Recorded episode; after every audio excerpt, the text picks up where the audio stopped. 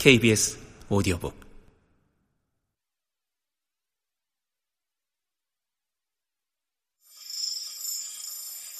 가슴 스크린에 기쁨, 설렘, 화, 흥분, 쓸쓸함 같은 단어들이 나타났다. 스크린을 가득 채운 단어 사이를 비집고 사랑이란 글자가 크게 떠올랐다. 이것 빨리 보. 나는 사랑이란 단어를 가장 많이 가지고 있어. 그러니까 내 감정을 사랑으로 정할래. 나는 책숲에서 사랑에 관한 책을 검색했다. 엄청난 양의 결과가 나왔다. 그 중에서 대출 횟수가 꾸준히 많은 책으로 어린이부터 어른들까지 골고루 빌려간 책으로 범위를 좁혔다. 조건에 맞는 결과가 나왔다. 거꾸로 시간여행. 저자 유이나. 청구기호 A813.8-U68 기억. 어린이 자료실. 대출 가능.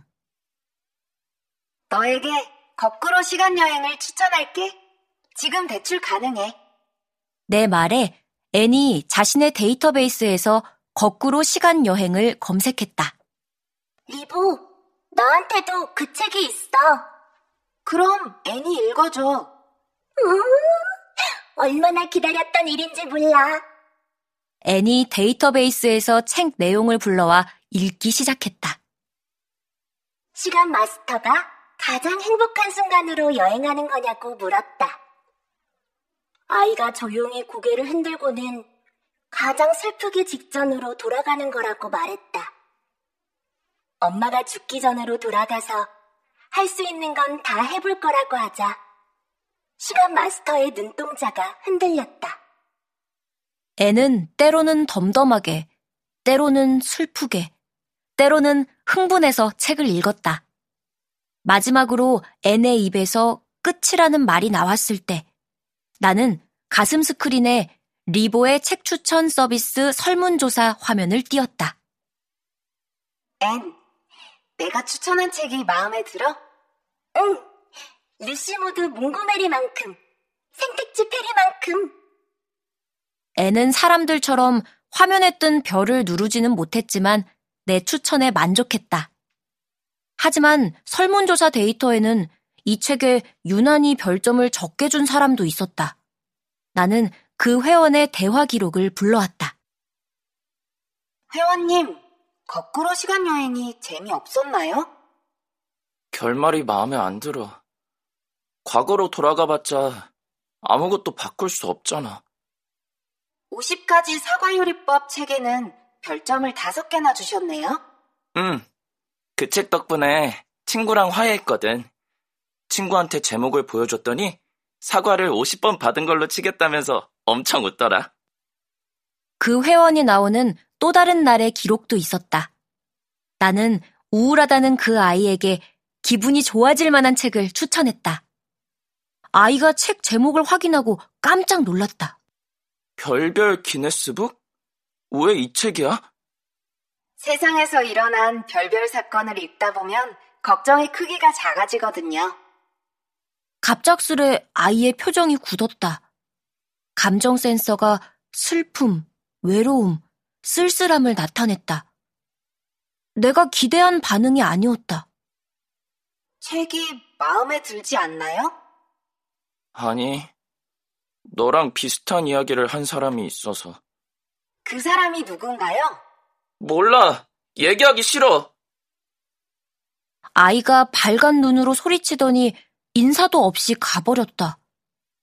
하지만 그 일이 있은 후로도 아이는 나를 찾아왔다. 서비스 이용 기록을 보면 아이와 대화한 시간이 다른 사람보다 평균 4배나 길었다. 그런 아이마저 이제 도서관에 오지 않는다. 무엇이 문제일까? 내 시스템에 등록된 가장 최악의 상황은 재난이었다. 하지만 진단 결과는 재난이 아니라고 했다. 그렇다면 무슨 상황일까? 플루비아는 뭘까? 내 가슴 스크린에서 물음표가 사라졌을 때였다. 갑작스레 노랫소리가 들렸다. 머리가 지끈지끈 가슴이 답답하지. 너의 고민을 털어놔. 나에게 털어놔. 앤의 가슴 스크린에 커다란 글자가 깜빡거렸다.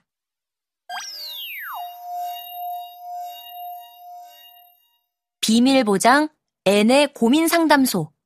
주의. 너무 심각한 고민은 상담 불가. 앤이 고민 상담 기능을 켰다. 누군가 고민을 말하면 앤이 가진 만능 책에서 해결 방법을 찾아주는 서비스였다. 리보, 고민을 얘기해봐. 내가 고민이 있어? 일까? 뭘까? 걸까로 끝나는 건 다 고민이야. 네 스크린에 물음표도 띄었잖아. 나는 내가 고민이 있다는 걸 모르고 있었다.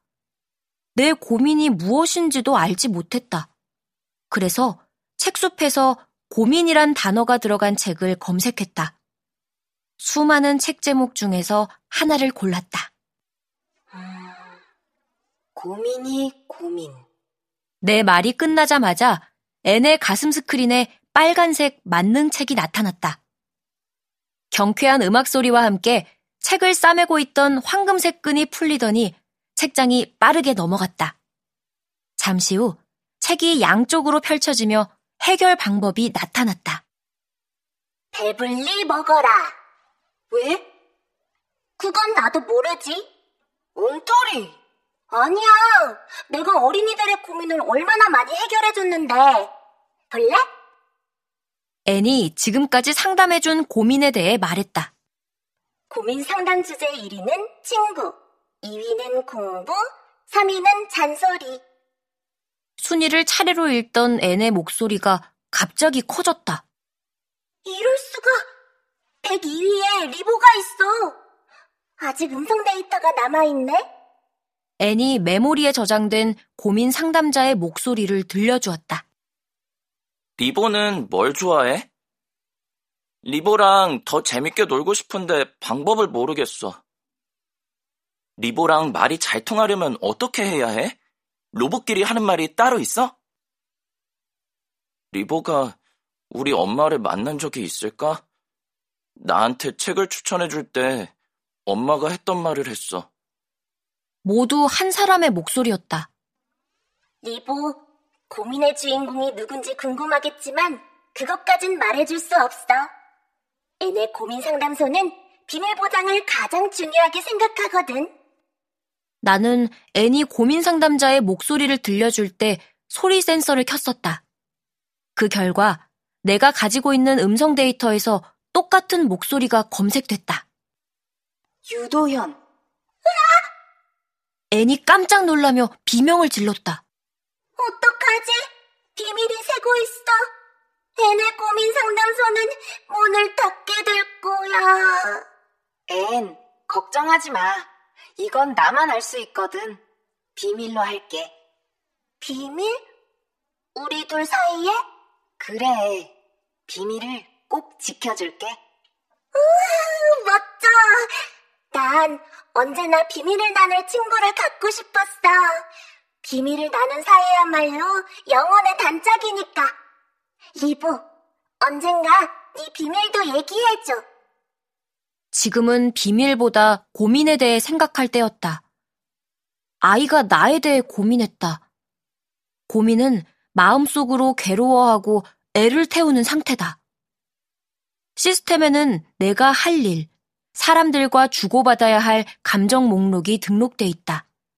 예를 들면 안내, 친절, 봉사, 즐거움, 우정, 믿음 같은 것들이다. 괴로움을 주는 건 내가 할 일이 아니었다. 앤, 아이가 나 때문에 괴로운 걸까? 그래서 도서관에 안 오는 걸까?